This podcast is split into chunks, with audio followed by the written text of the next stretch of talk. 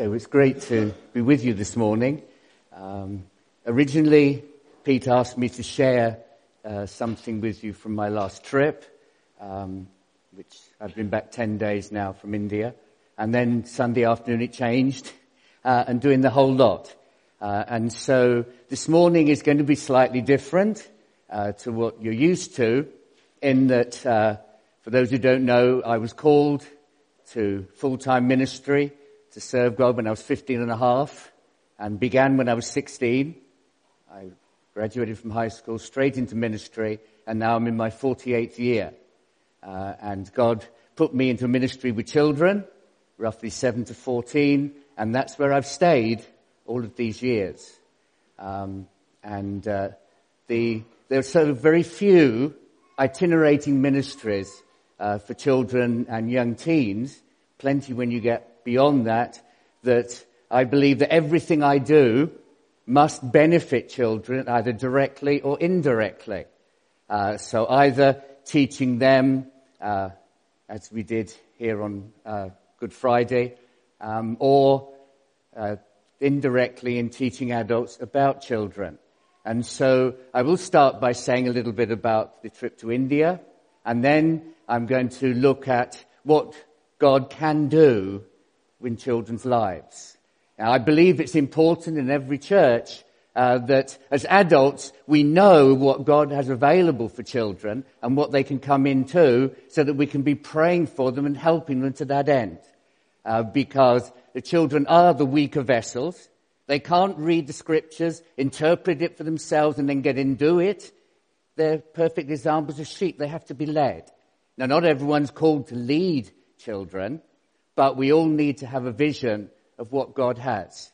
Uh, because it's very clear all over the world that the world, the devil is out to destroy our children, right from the youngest ages. So it's important that we have this vision and know what God has for the children. But first of all, said I've been back now 10 days from India, and India is one of the four countries that I'm currently going to where the devil is trying to close the doors. Uh, India's one and Bolivia, those two, the governments are trying to stop the gospel being preached. Uh, Malaysia and Indonesia is the harder one to understand. It's the church that the devil's using uh, to close the doors. Uh, but that's a long story in itself. Uh, but so I went to India uh, this time when I went out, not sure exactly what was going to happen.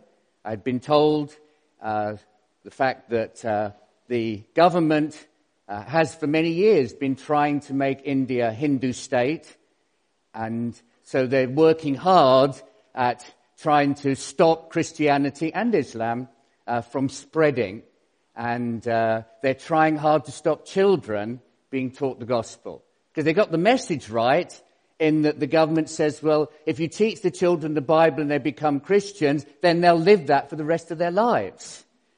Unfortunately, got it for the wrong religion, but uh, they got the right w- vision there, and so they're trying to stop children being taught the Bible. Uh, and so they turn a blind eye to Hindu radicals who descend on villages and burn the church and burn all the Christian literature and Bibles that they can find and anyone who stops them or tries to stop them gets killed in the process. Um, and I knew that, uh, and so I went, not sure, but I was able to have all the meetings I would normally have. Um, they said for safety because some of the meeting places have been stoned uh, before where I was going. Uh, they uh, arranged that the children would all be seated and ready when I arrived. I would preach do the ministry afterwards and pray for them and leave immediately afterwards, uh, which I found difficult because though the children don't know it, uh, uh, I learn a lot about the children by watching them when they come in the, to the meeting, what they do, how they behave, and I can usually pick out the ones who are going to give me a bit of problem before the meeting starts. Well, I didn't get that uh, on this occasion, but God undertook.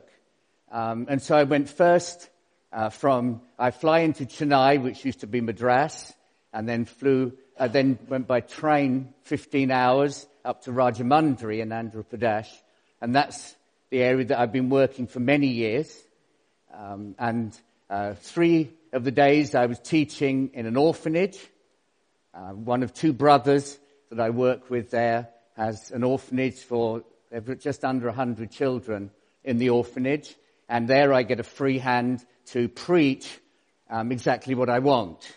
Uh, though uh, the devil tried to have a go in that orphanages now they have inspectors that go and check up what's happening, what they're doing, uh, and close them down um, if they find things they don't like.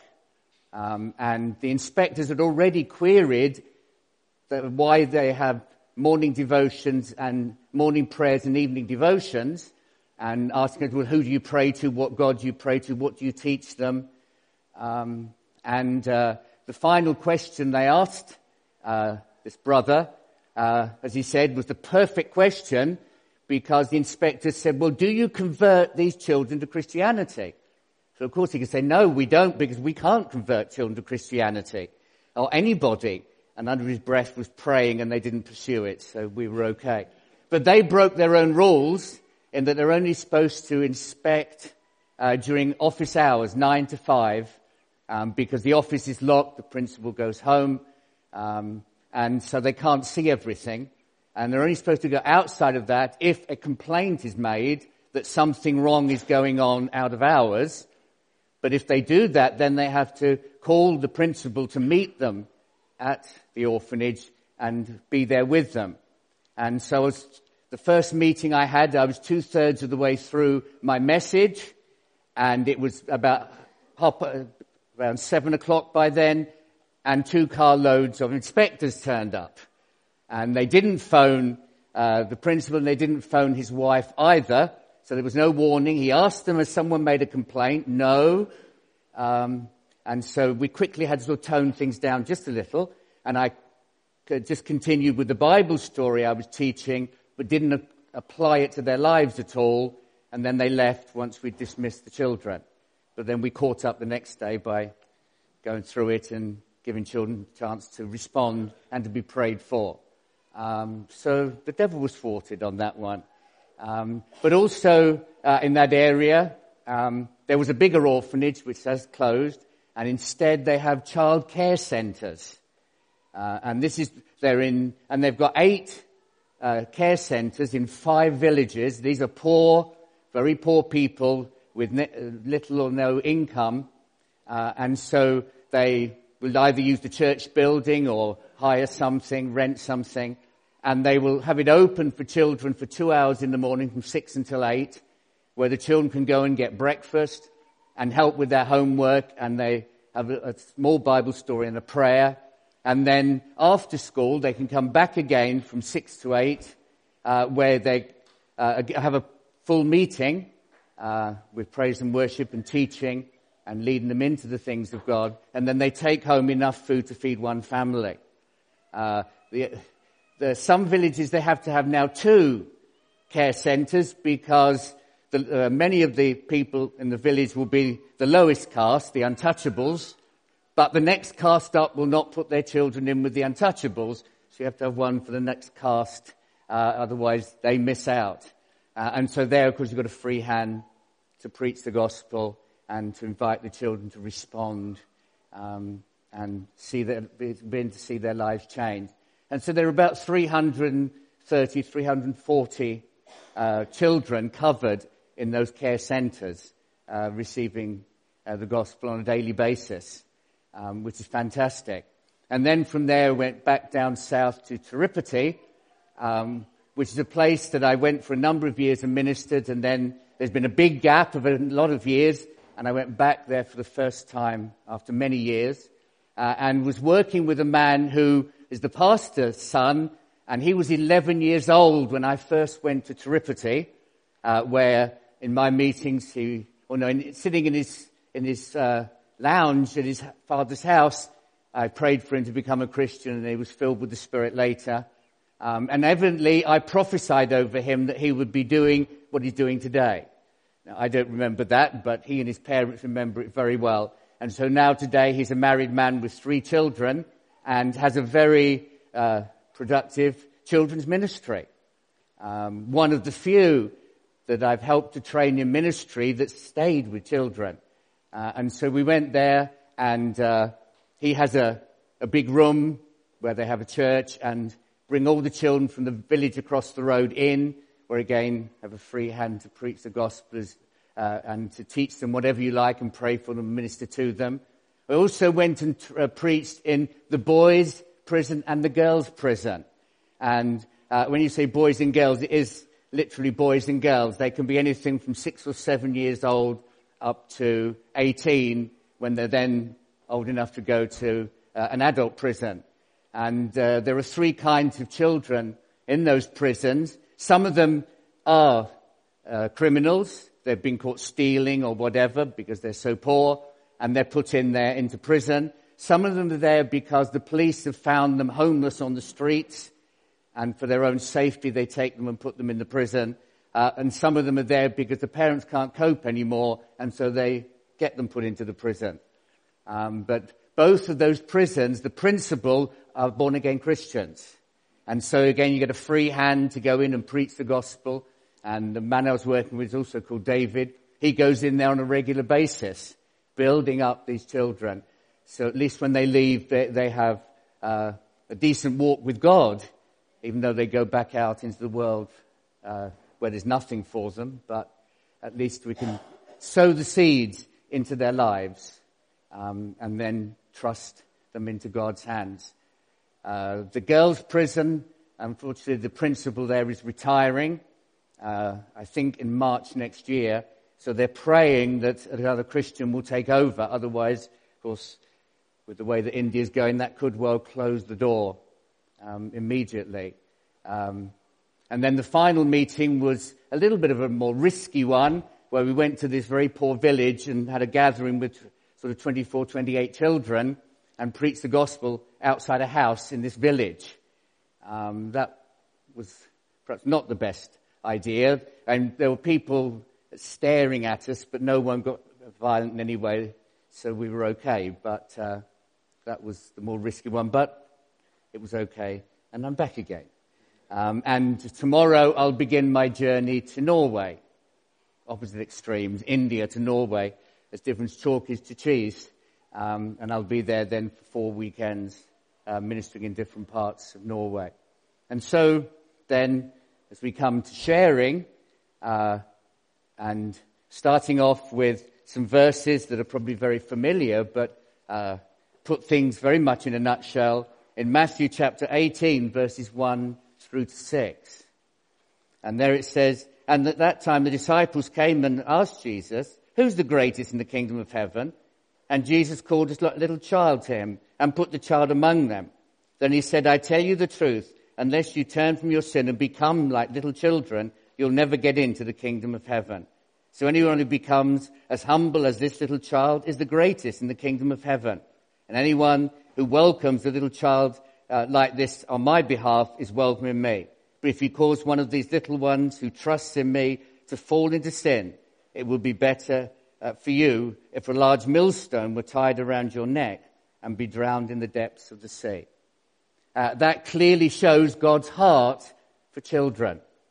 That when asked the question, who's the greatest in the kingdom of God, one would have expected him to say, well, my father is. Or maybe he himself was, or the religious leaders would be. But no, he took the one you least expected of a child and said, there is an example of the greatest in the kingdom of heaven. That's the way God sees children.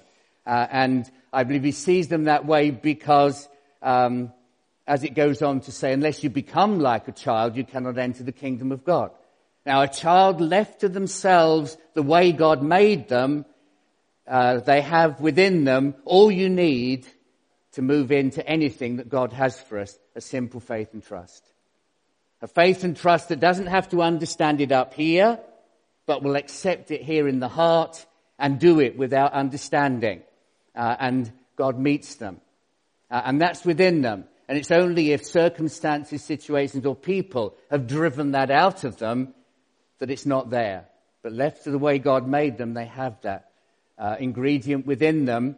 Uh, and so therefore, as I see it, it's more important to reach children with what God has for them while they're young and have that ingredient naturally within them than wait until they're older when they, be, when they start to lose that. Because the older you get, the more intelligent you become, the more you want to work things out up here, the harder it is to revert back to a simple faith and trust. And so I believe that they should have, receive, move into everything that God has for them at young ages uh, while they have that within them. Now, the Bible does say in Proverbs 22 and verse 6, train up a child in the way he should go, and when he's old, he won't depart from it. Train up a child in the way you want them to go. You want them to be spiritual beings, then you train them up that way. Now, it doesn't say that they won't backslide or they won't go through problems, they won't have challenges, because they do. And some fall away. But if uh, the gospel has been firmly embedded into their lives and they've, they've had experience of God. They've put in there a handle for the Holy Spirit to take hold of and bring them back again. If we don't put the gospel in, we don't let them experience God, there isn't the handle for the Holy Spirit to use. Now we know that God doesn't need us. He's God. He's almighty. He can do anything on his own. But he chooses to work through his people. And so we build into the children. Uh, we sow the seed. We lead them into what God has and then the Holy Spirit's got that handle. And I've heard many a testimony uh, of adults who have said that uh, it was the things they were taught as a child in Sunday school that brought them back to God. And there was one I heard, this man said, I did everything I could to be as bad and as dreadful as I could. I got into everything I could that I knew God didn't want me to. But the thing that haunted me all the time was what I was taught in Sunday school. And it eventually brought me back on to my knees um, and back to God again. Uh, so it's not wasted. It's not. It shouldn't be done because this might happen. Uh, because uh, if we do that, then we're setting a higher standard for children than adults. If we say, well, they've got to be a certain age or mentality, whereas adults don't have to reach anything before they can have, then we're make, making different standards. Uh, as far as God is concerned, they can have all that He has for them. And size of body doesn't count uh, in this uh, because the things of God, the things of Spirit are by faith. We move into them. Uh, and smaller body doesn't mean they get less of God than what we do uh, because God is God and He's the same to all of us. Uh, and so we need to be leading them. And so basically what can children have, uh, receive and be in God? anything and everything. I've read through the scriptures word by word from Genesis to Revelation four times to see if I could find any limit, uh, anything they had to reach, do, or achieve, attain to before they could have any of the things of God, and I find nothing. All I found was words like uh, you and your children, or, everyone, or whosoever, and everyone means everyone. And if God wanted to put a limit there, it would be in Scripture. And so because he doesn't put a limit, then he includes us all. Because even as adults, we're called children of God. So therefore he includes every one of us. So there's nothing in Scripture they cannot have or do. Now, by this, I'm not saying children down here can take authority and rule and all those sorts of things. No. But receiving the things of God and doing, they can. Uh, and so, uh, let's just see uh, if that fact then is true. And looking at a few scriptures. Uh, first of all, in Acts chapter 2, verses 38 and 39, Peter's first message after Pentecost. Be saved, be baptized, be filled with the Holy Spirit for you and your children. It doesn't say you and your grown up children. Children are children, whatever age or size they may be. And so uh, in that, we get salvation, we get water baptism, and we get baptism in the Holy Spirit, uh, which is accompanied by speaking in other tongues. All there for us and our children. And as far as I'm concerned, in this day and age, our children need all of those three uh, as soon as possible uh, in order to keep them. Because even in our smallest schools, uh, uh, children, smallest children in school uh, the enemy's at work trying to get in there before God does. And so we need to lead them into these things uh, as early as we can. Now, I've had many people say to me, well, children can, you shouldn't give them tongues. They may abuse it, uh, misuse it, do it in the wrong place, uh, and t- rise up and take authority that's not theirs. Well, I'm now in my 48th year and not, not found those things happen. Now, it can happen, but it can happen with adults too. I've seen adults who've abused tongues, used it in the wrong place, taken authority that's not theirs. But we don't say, well, the adults can't have it because they might do this. So we shouldn't say the children can't have because they might do this. Uh, when I teach these things, I give them guidelines where to use tongues, where not to use tongues, etc., etc., and then I trust God to do what I can't. Uh, and when people have come uh, throwing that one at me, I've said, okay, bring me the evidence. Bring me uh, proof that children are doing this. And so far, no one has, because these things are for our children. Um, and we need, in this day and age, to make the gospel a hands-on gospel. And everything is hands-on. With computers and the electronic age we're in, everything's hands-on. Uh, and so we can't leave children just to have a head knowledge and an inner experience. They need to be hands-on. Uh, and uh, in praising God in tongues, getting into higher realms, into the presence of God, helps you to be more hands-on uh, for the children. And moving on, 1 Corinthians 12 and verse 11, before that it gives us a list of the gifts of the Holy Spirit.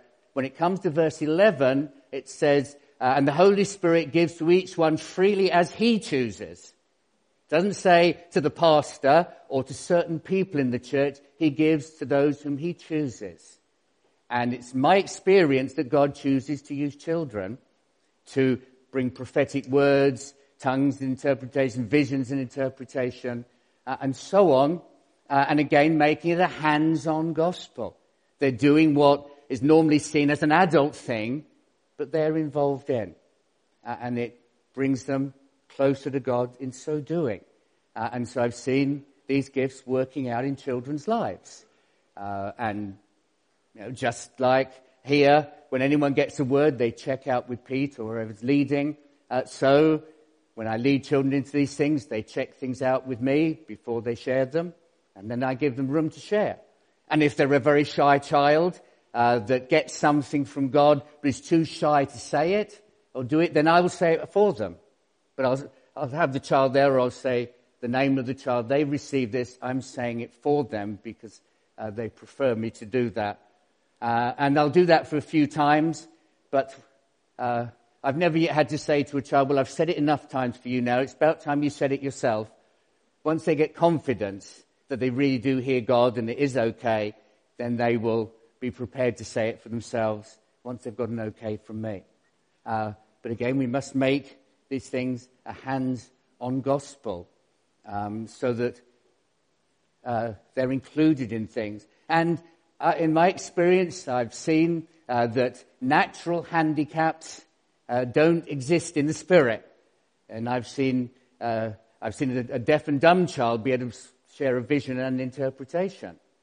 Um, because nothing is impossible with God. If they have a heart, yes, I want God to use me, and they open up their hearts to Him, then God will use them. Um, and uh, it uh, uh, is a way of preparing them for ministry later. Um, when you're involving them in things like that and sharing of Scripture. God speaking through Scripture is usually my first step to, uh, before teaching them on the gifts of the Spirit. Get them waiting on God for God to give a, a book, chapter, and a verse. Uh, and then when they've all shared, I show them how all the scriptures put together from different parts of the Bible, from different children, all end up making one message.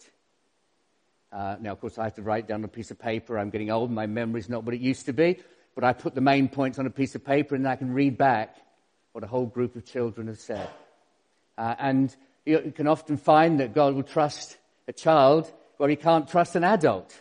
There was one children's weekend we had in this country, and on the Saturday night, one of the leaders came and sat in on the meeting. Uh, and I'd been there a number of times, so the children were flowing and using the gifts of the Spirit. So there was a line of children came up with things to share.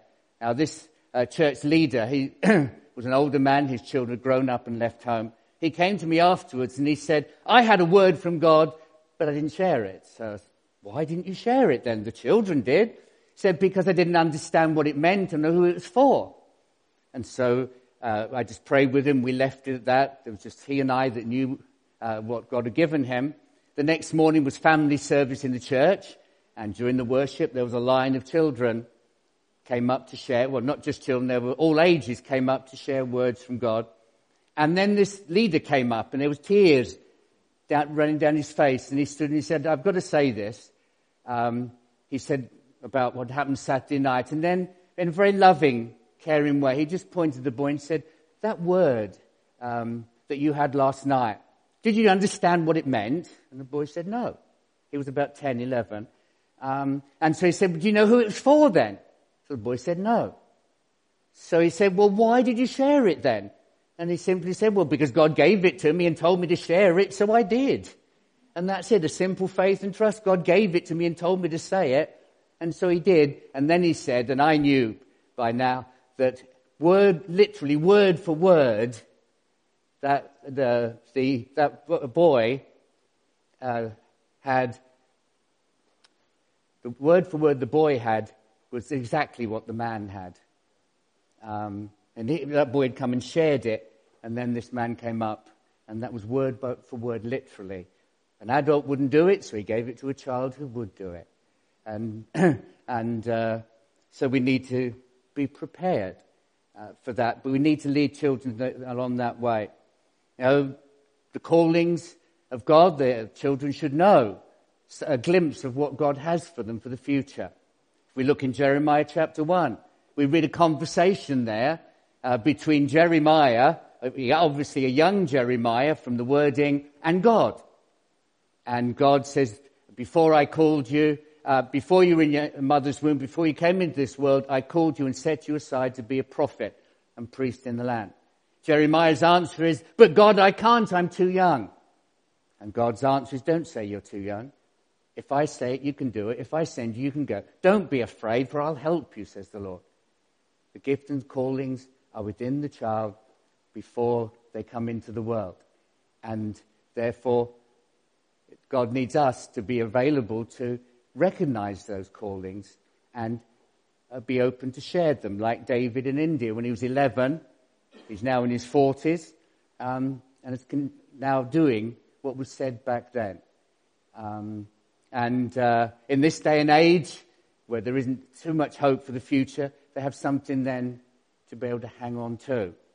Uh, and don't look at the outward appearance of the child. Remember in Samuel, when Samuel uh, is sent to anoint uh, David to be king, um, and uh, he gets the, the, son number two, and God says, Don't look at the outward. Man looks at the outward appearance, I look at the heart. We need to look at the heart of the, of the person, not the outward appearance. And I know exactly what that means because when God called me at 15 and a half, I was very, very shy then, um, shyer than I am now. Uh, and I went, eventually, it took me great courage to do it. I then told my church leaders that God had called me to minister, a full-time ministry, and that I wouldn't be getting a, a wage for it. I'd be living by faith. And they said, no, David, you can't. They said, David, look, you can't sing in tune, you can't play a musical instrument, you can't draw, you can't act, uh, and you're not a good storyteller, you speak with a stutter, uh, he said, and all those things were true of me. I was just like that when God called me. God has changed some of those, some things he hasn't chosen. As uh, our Sam was saying to me, Grandad, what happens if, if we put the switch, push the switch on your machine uh, while, while the worship is on? I said the congregation, well, this horrible noise coming out, because I still can't sing in tune. Uh, or play a musical instrument. I can't act. I can't play around, I can teach the Word of God under God's anointing and lead children into what God has for them. And that's all I have. As you, those who are here on Good Friday saw, I've managed to develop my stick men that I can speak and use those for illustration so they can see and hear what I'm teaching. And all I have is the call of God and God's anointing. And that's what I've gone out with. Um, and uh, God, with God, there are no limits. Uh, and we need to see that. We limit by looking at the outward appearance. Those church leaders looked at the David on the outside. They didn't see the heart on the inside. But God had his way and I got there. but in these things, you know, a child may be prophesying one minute, and the next minute the meeting's over, they're running around and chairs are scattering everywhere because that's a child. Their mind flits from one thing to another uh, when they're young. They don't stick on something all the time. They don't act all normal and proper. They're children. And that will only change as they get older and mature. You know, bringing children into the things of God is no way taking away from their childhood or from their youth. God gave each stage of a child's development for them to enjoy. Childhood to enjoy, young youth to enjoy, young people to enjoy. So God's not going to take that away from them. That will only come in the process of time, naturally. Uh, but it doesn't mean they're less spiritual because they charge around and you see them doing things wrong sometimes.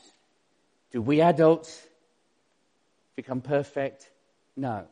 The difference with us is that we can walk away and keep quiet and cover up. Um, we don't make a big deal out of anything we do wrong, whereas a child is very simple and you see what they do. You see the errors that they get up to.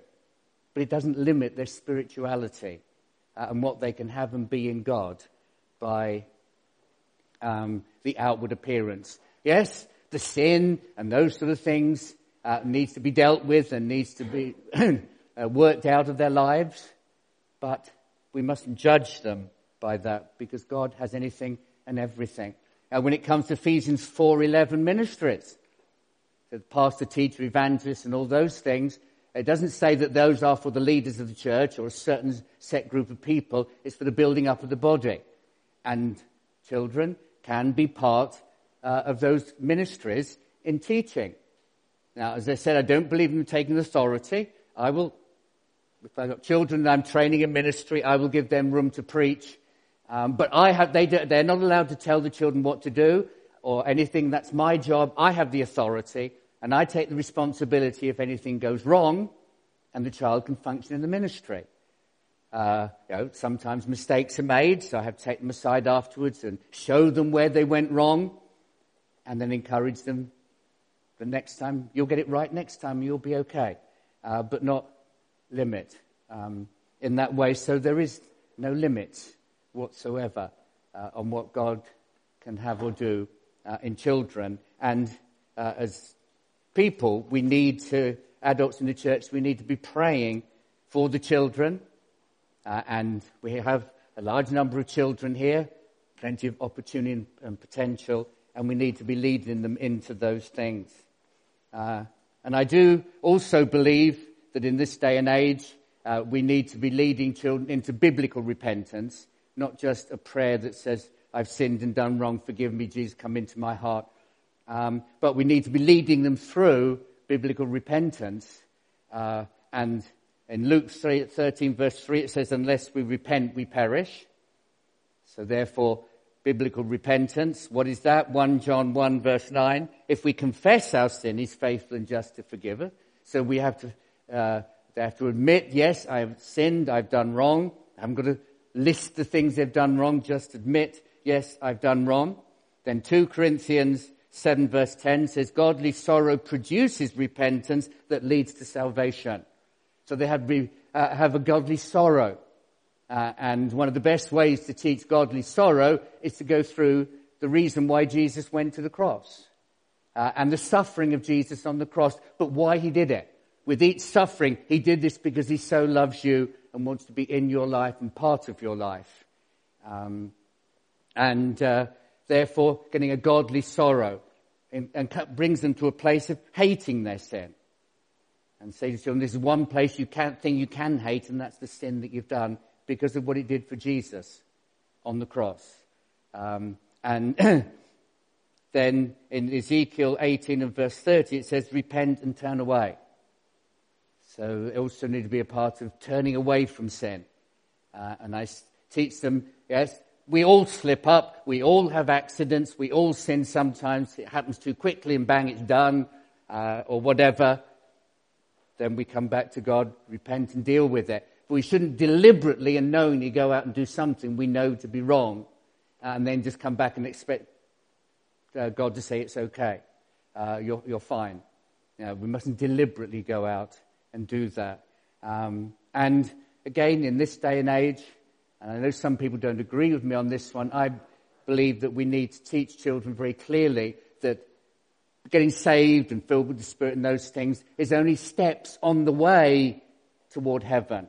It is not a guarantee. It is not your free ticket to heaven because you become a Christian. The Bible clearly says, uh, he who walks with me to the end will be saved.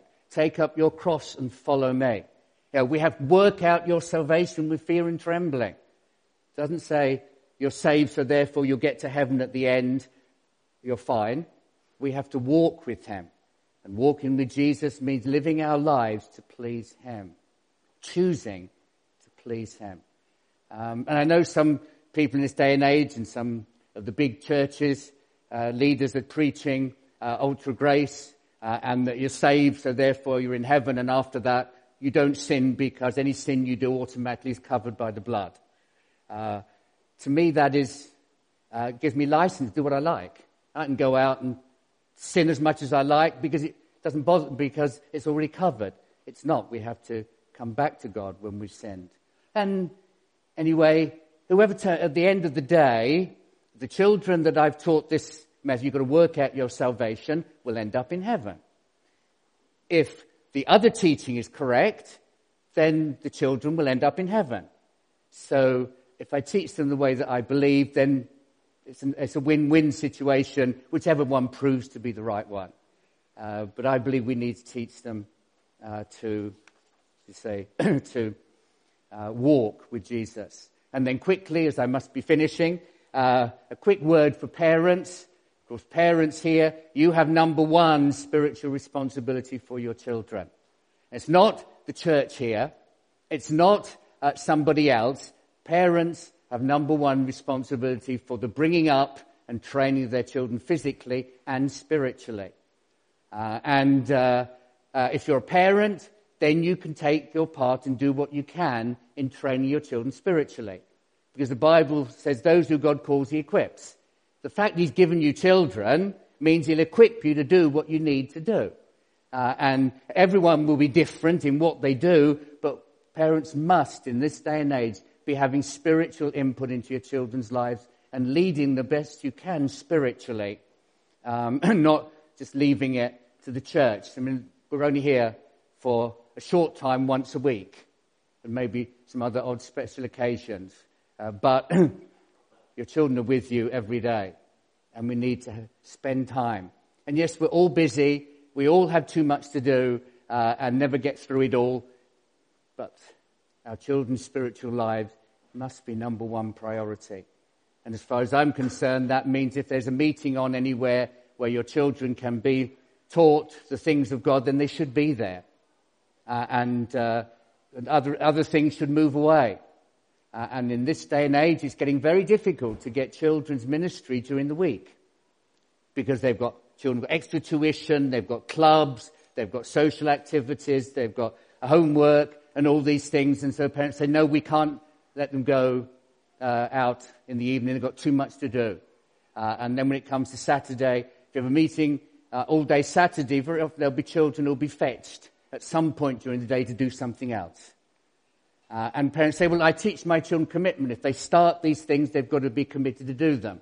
Yes, that's good, and you should do that, but spiritual input uh, should come above these other things, and they won't lose out. They won't lose out. God will make sure your children don't lose out if you make sure they're in places where they can be receiving the things of God.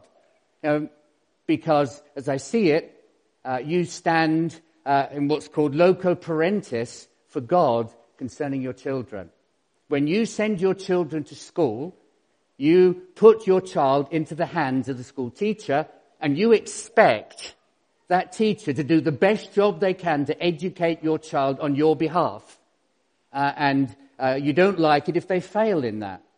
Well, uh, the children that you have are God's children first. He only lends them to you for a period of years for you to train them and build them up and launch them off into their own lives. Uh, and so you stand like the teacher stands in loco parentis for you in school. You stand in loco parentis for God in bringing up your children. And just like you expect the teacher to do the best job they can, God expects us to do the best job we can in bringing up our children spiritually. Uh, and with this one, of course, we must not compare one with another uh, and what somebody does and what somebody else does. You do the best you can, and God will do what you can't. Uh, whatever you can do is important, and God will make it up. Don't compare, but do make sure that you're doing what you can. And for us all to take these things that God has for children to our hearts and pray for the children uh, maybe a bit more constructively than we've done before. You know, we want to, these children here to be raised up as a great and mighty army for God. An army that God can use. Uh, and His Spirit can flow through. And will be a challenge to us too. Uh, and we're all, as church members, are all a part of that. So let's just pray as I finish. Heavenly Father, we thank you for the blessing of children as parents. We thank you for the blessing as children, of children as church members in the children you've given to us as members of this church. And I pray you'll help each one of us to take uh, the part that we can in helping these children to be what you want them to be. Whether that's praying, being involved, giving, sharing, whatever. Each one will take our part uh, in covering these weaker vessels that don't always recognize sin for sin because it's what everybody else does at school. Lord, we need you to help us to cover them and protect them and raise up a great and mighty army of children here in this place, we pray. In Jesus' name, amen.